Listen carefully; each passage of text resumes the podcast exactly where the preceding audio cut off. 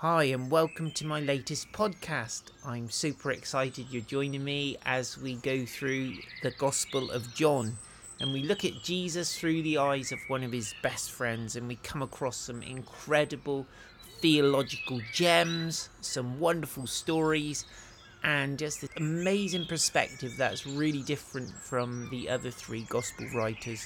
So, buckle up and join me, Paul White, as we saunter through the book of John. Morning, saunterers. Welcome to a windy saunter. We're inside for wind reasons. And so here we go. Let's pray. Lord Jesus, we thank you for today. We thank you for all the opportunities that are ahead of us today. And Lord, we want to get through this day walking it with you right beside us in Jesus' name. Amen. So here we go. So we're on John chapter 13 today and we've just had the amazing story. Good morning, Tracy Ann, of Jesus being anointed by Mary at Bethany. She broke this, uh, poured this alabaster ointment all over his feet and wiped it with her hair. A huge display of extravagance and emotion and kind of breaking with social conventions and everything else. And now we have another really interesting development. So, morning, Joseph. I'm sorry, George, rather, and Fliss and Artie. Great to see you. Uh, so it says, chapter 13, verse 1. Now, before the feast of Passover, when Jesus knew that his hour had come to depart out of this world to the Father, having loved his own who were in the world, he will he loved them to the end. Now this is really interesting. In the Apostles' Creed, it says of Jesus that he descended into hell, and there is a belief among many that Jesus, after he was crucified, actually went down into hell and broke the powers of darkness and so on, and came up out of the grave and defeated the grave and death and Hades, everything else. But Jesus, uh, John tells us here that Jesus knew this was his hour now coming up where he was going to depart out of this world to the Father. Now we know for sure that the Father is not in hell. So it does seem that Jesus, it's certainly here that John is suggesting that Jesus did not go to hell, but he went straight to the Father. So that also ties in with what he said to the dying thief on the cross. Morning, Fran. Excuse me. He said Today you'll be with me in paradise.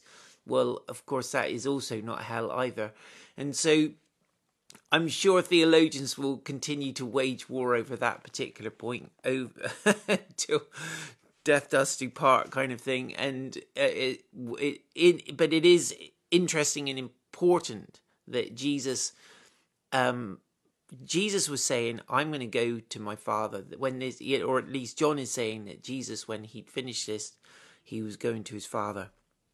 Having loved his own who were in the world, he loved them to the end. Isn't that just such a beautiful statement? He loved his own who were in the world and he loved them to the end. He, oh my, as long as there was breath in his body, he was loving those people that the Father had given him, his disciples, his friends, his companions. He loved them to the end and he still loves us now. So he's not dead, he's still alive. He's alive and he's still loving. He's still doing exactly the same stuff as he did when he walked the earth in person. Right, here we go. Verse 2 During supper, when the devil had already put into the heart of Judas Iscariot, Simon's son, to betray him, Jesus, knowing that the Father had given all things into his hands, and that he had come from God and was going back to God, rose from supper. He laid aside his garments and taking a towel, tied it round his waist. Then he poured water into a basin and began to wash the disciples' feet and to wipe them with the towel that was wrapped around him. Now bear in mind, in the previous chapter, we had Mary pouring this ointment over Jesus' feet lavishing him with affection and extravagant devotion, wiping away the wiping the ointment with her hair and everything else. Now Jesus is doing something similar to his disciples. He also is breaking with convention. He is the rabbi. He's the one who everyone should be serving and honoring. And yet now he's got up from the table. He's tied this um, towel around his middle and he's washing his disciples' feet. And we said, didn't we, that this was a custom. This was very much part of courtesy and hospitality and I guess what Jesus is doing, he's saying, "Listen, I've this this is all about me, but here we go. I am now showing you how you need to be with each other. You need to serve each other." And he goes on to say that, doesn't he? But this little statement here that John gives us is really profound. So number 1, he knows the devil had already put it into the heart of Judas Iscariot, Simon's son, to betray him. So this is the back backdrop. And Judas is one of these disciples that Jesus is with having this meal and he is about to wash Judas's feet even though Judas is going to betray him. So Jesus knowing that the Father had given all things into his hands and that he had come from God and was going back to God, he rose from supper. So the context of Jesus serving the disciples is he knows that God's given everything to him. He knows that he is the Lord of all, and that's his destiny and his purpose. And he knows that he came from God and is going back to God. So he had no question over his identity and therefore he was able to wrap himself in the towel and get down and do the job of a servant. And Paul tells us in Philippians that Jesus took on the very nature of a servant, not just in this one off moment to wash his disciples' feet, but he was the embodiment of a servant. He came to serve. And Jesus is now demonstrating this in the most graphic way imaginable. That that memory, you imagine this is the night he was betrayed, and he's having this meal with his disciples, but the first thing he does is even though he's descended from God, he's come down from God from being on an equal footing with God the Father in heaven from all eternity. He's now become one of us. He's taken on human flesh. He's humbled himself, Paul says, and become like and you know like one of us he's become one of us and here he is on the earth and now he's humbling himself even more he's taken the lowest place he's already come down from heaven to earth which is this colossal um, descent, isn't it? You know, it's like, whoa, loss of status in one go. And now he's taken the lowest place in the room. And there's something about the anointing of God, the anointing of the Holy Spirit. It flows down Aaron's beard, down his robes. It flows down to the hem of his garment. It goes to the lowest place. And Jesus is purposely taking the lowest place in the room. Come on. This is profound. So he he washes these guys' feet and then he came to Simon Peter, verse 6, it says, and who said to him, Lord, do you wash my feet? And Jesus answered him, What I am doing you do not understand now, but afterwards you will understand. And that was true with a lot of these things, and John admits that, doesn't he? He says, Oh, after Jesus was glorified, we understood. And right now, Peter doesn't understand. Peter's thinking naturally, he's thinking, This is all wrong. You should not be doing this, Jesus. Stop it. And Peter said to him, You shall never wash my feet. Peter is so opinionated, isn't he? Oh my. And the Lord and Simon Peter said to him, Lord so hold on. Jesus answered him and said, If I do not wash you, you have no share with me right, so Peter, this is actually what I'm doing whilst I'm serving you. I'm actually washing you, and there's an in this kind of in this process you're identifying I'm identifying with you, you're identifying with me, and he says, if you don't let me wash you, you have no share with me. So Simon Peter said to him, Lord, not my feet only, but my hands and my head. It's like, oh, well, if that's the deal, why didn't somebody say, wash all of me? Excuse me wash my wash my hands and my head. And Jesus said to him, The one who has bathed does not need to wash except for his feet, but is completely clean. And so, even if you had a wash recently, just walking around with sandals on, your feet are going to get your feet are going to get messy, especially in a dry, dusty environment like Judea, Jerusalem, the Middle East. Good morning, Anne. And so Jesus is saying, "Listen, Peter, don't you know you you've been washed, you've received me, you you've you come to me through faith, in faith, and I've washed you, but now I just need to keep you clean." It's a really important lesson. We need to keep ourselves clean, even doing what we're doing right now. Allowing ourselves to be washed by the Word of God gets us clean. It, it gets it helps to renew our minds. It helps to keep us clean from the contamination of all the value systems and the the stuff that is out there in the world and is contaminating by its very nature. And so uh, Jesus said, The one who has bathed does not need to wash except for his feet, but is completely clean. And you are clean, but not every one of you, for he knew who was to betray him. And that's why he said, Not all of you are clean. So he knew that even in the room, there was Judas who was about to betray him literally that night. He's washed washed his feet. He's included him in the group. He's even served the one who will stab him in the back. Isn't that amazing? There's a lesson for us there, isn't there?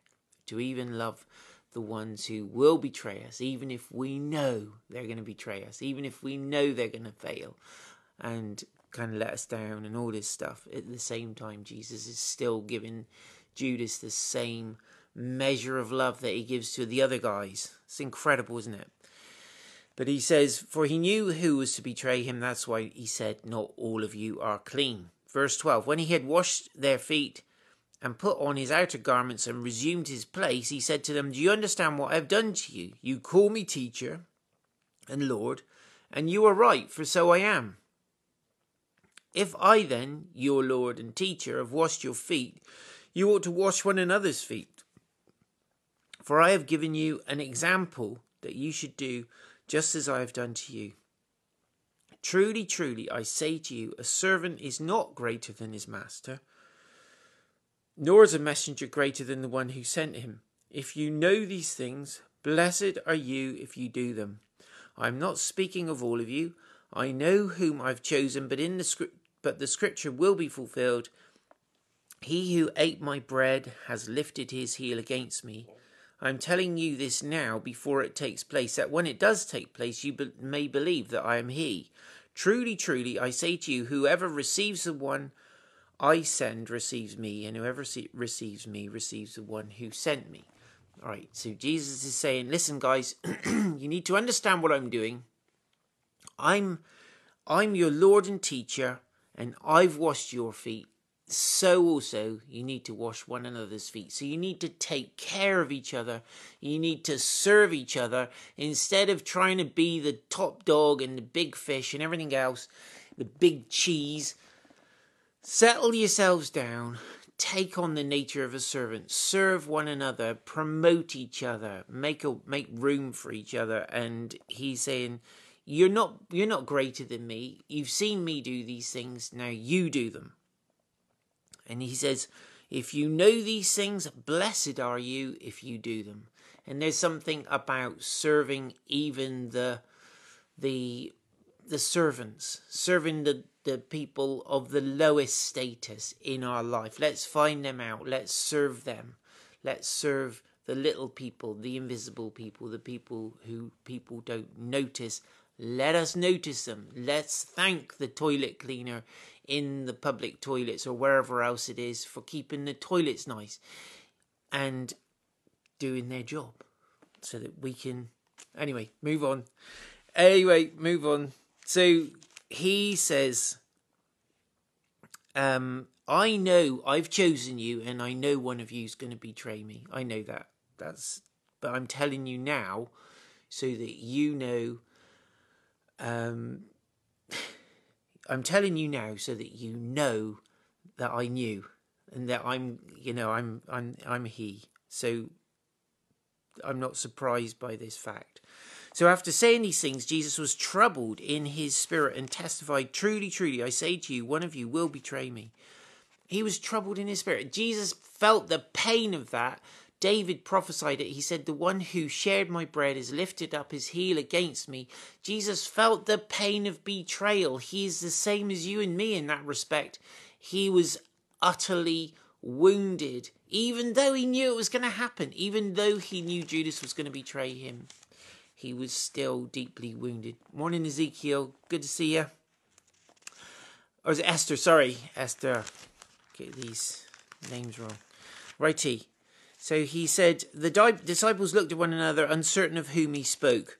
One of his disciples, whom Jesus loved, this is John, saying, I'm the one Jesus loved, everyone. Look at me the one one of his disciples whom Jesus loved was reclining at table at Jesus' side. So Simon Peter motioned to him to ask Jesus of whom he was speaking. So that disciple, whoever that might be, me, um, he so that disciple, leaning back against Jesus, said to him, Lord, who is it? And Jesus answered, It is he to whom I will give this morsel of bread when I've dipped it. So when he had dipped the morsel, he gave it to Judas, the son of Simon Iscariot. Then, after he'd taken the morsel, Satan entered into him. And Jesus said to him, What you're going to do, do it quickly. Now, no one at the table knew why he'd said this to him. Some thought because Judas had the money bag, Jesus was telling him, Buy what we need for the feast, or that he should give something to the poor. So, after receiving the morsel of bread, he immediately went out, and it was night. And that's that's profound, isn't it? The, the the whole thing has this feeling of like high drama. There they are. They're all at table. Jesus has dropped this bombshell. He says, Someone is going to betray me. One of you guys. Well, everyone's going to be like, Who's that? Who's that? And so Peter kind of gets a word across to John. Go and ask Jesus. Ask Jesus who it is. And, and Jesus tells John he says, I'm going to dip this morsel of bread in some wine. I'm going to hand it to somebody, and that's the one. But even so, they still didn't seem to get it. They thought Judas was going out to do something um, good, to help the poor, to give some money away, do something charitable. But instead of that, he's going out into the dark night. And there's such a dramatic high point, isn't it? You could almost like hear the music bum bum bum and it's it is that powerful and that much of a drama. And he goes out and it was night it was night outside but it had become night inside judas's own heart. It says that satan as he took the morsel satan entered him. Now i don't believe satan possesses many people if any but occasionally it does seem that he takes hold of individuals and i'm sure there have been times when some of the most evil people in our that we know of have almost people would say that is utterly satanic what they've done. And this moment is an is one such thing isn't it? Where the most satanic moment in all of history where a disciple trusted by Jesus betrays author of life, the giver of life. This is the darkest, darkest moment in history, isn't it? And the man's heart literally has any form of light is switched off and he's gone into utter darkness inside and he steps out and it's utter darkness outside. And it's such a picture of Judas having opened his heart to the devil.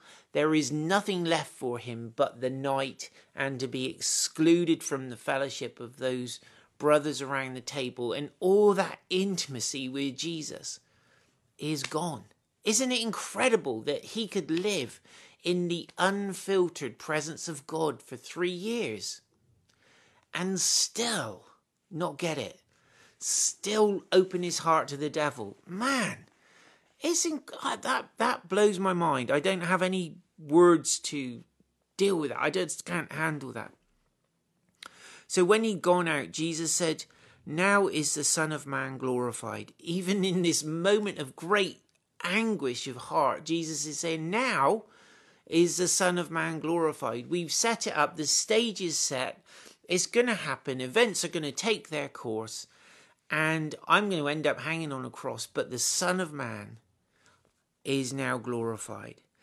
And God is glorified in him. If God is glorified in him, God will also glorify him in himself and glorify him at once. That is a profound statement, isn't it? Now is the Son of Man glorified, and God is glorified in him. So as Jesus is following Father, Father the Father's instructions right to the bitter end of the cross, he says, God is glorified in him. God is going to have so much glory as a result of this act of obedience from the Son of Man.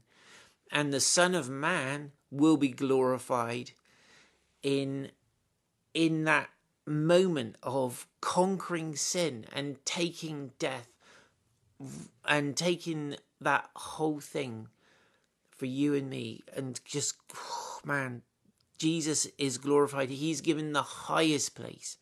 He took the lowest place, now he's going to be given the highest place. God is glorified in him. If God is glorified in him, God will also glorify him in himself and glorify him at once. This is one of John's wonderful little kind of verbal riddles that he kind of weaves himself into and he's really just saying, "Oh yeah, the Father is going to be so delighted in the Son, and you know they'll be glorified together, and all lovely, wonderful, wonderful." Like John seventeen when we get to there. Um, right, so then Jesus says, "Little children, yet in a while I am with you." Sorry. Yet a little while I am with you, you will seek me, and just as I said to the Jews, so now I say to you, where I'm going, you cannot come. So I'm here for now, but I'm going, and when I go, you can't come with me right now. Verse 34 A new commandment I give to you, that you love one another, just as I have loved you. You are also to love one another. By this, all people will know that you are my disciples if you have love for one another. And then back in the day, we used to sing a little song. It was um, a new commandment. It was literally this in into music, and it helped us memorize this incredible little passage. A new commandment. This is this is not like brand new, brand new, but it's refreshed. It's made new. It's the opposite of worn out. The Greek word is like the opposite of a worn out pair of socks. This is like renewed, brand new. And he's saying, I'm giving you this brand new renewed commandment that you love one another. Morning, Alistair. Great to see you. And right in the middle of Jesus's anguish of heart, where he's dealing with the pain of betrayal, he's giving them this incredible commandment that, that really stands for all time, doesn't it? As the greatest commandment, the commandment that Jesus gave to us, to you and me as, as his future disciples, a new commandment I give to you that you are to love one another just as I have loved you. And he's demonstrated it in washing their feet, and taking the lowest place in the room. He's going to demonstrate it even more by going to the cross and carrying our sin. And he says, Even as I have loved you, love one another. The church pains me to death when it gets so swallowed up in so many things about squabbling about this and that and the other. And I look at this and I think, man, this is like the water from a clear mountain spring, isn't it? It's just completely pure. It's glorious and beautiful. Just as I have loved you, you also are to love one another. By this, all people will know that you are my disciples. And one of the things they said about the early church was, see how these people love each other. Man, we need God's help, don't we, to love each other and to do it so well that people comment on it and say, wow, see how these people love each other. It's amazing. So, Lord, give us that. And Lord, and so finally, Simon Peter said to him, Lord, where are you going? So Peter's not on the loved one. He's still hung up over where Jesus is going. And so he says, Lord, where are you going? And Jesus answered him, Where I'm going, you can't follow me now, but you will follow afterward. And Peter said to him, Lord, Why can I not follow you now? I will lay down my life for you. And Jesus answered, Will you lay down your life for me? Truly, truly, I say to you, the rooster will not crow until you have denied me three times. Wow. Peter didn't really understand exactly the level of love that Jesus was talking about. He says, Jesus, I love you. I adore Jesus.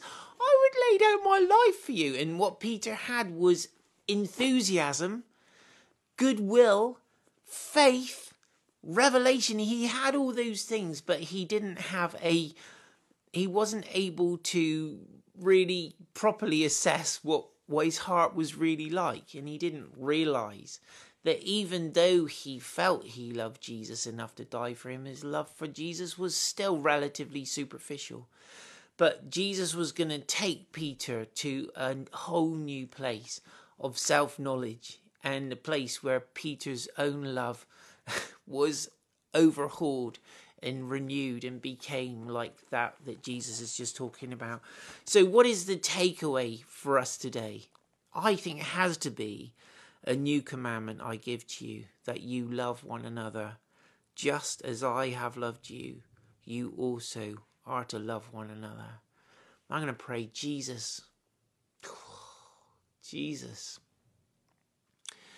You are such an act to follow, Lord. The love that you have and the love that you've shown us is just beyond words.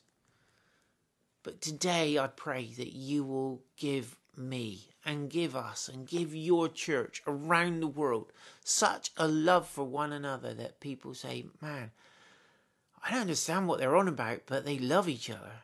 That they can see that love, that they will see a depth of love and a purity of love that outshines anything else in this world, Lord. I pray it in Jesus' name. You'll do it in our hearts today.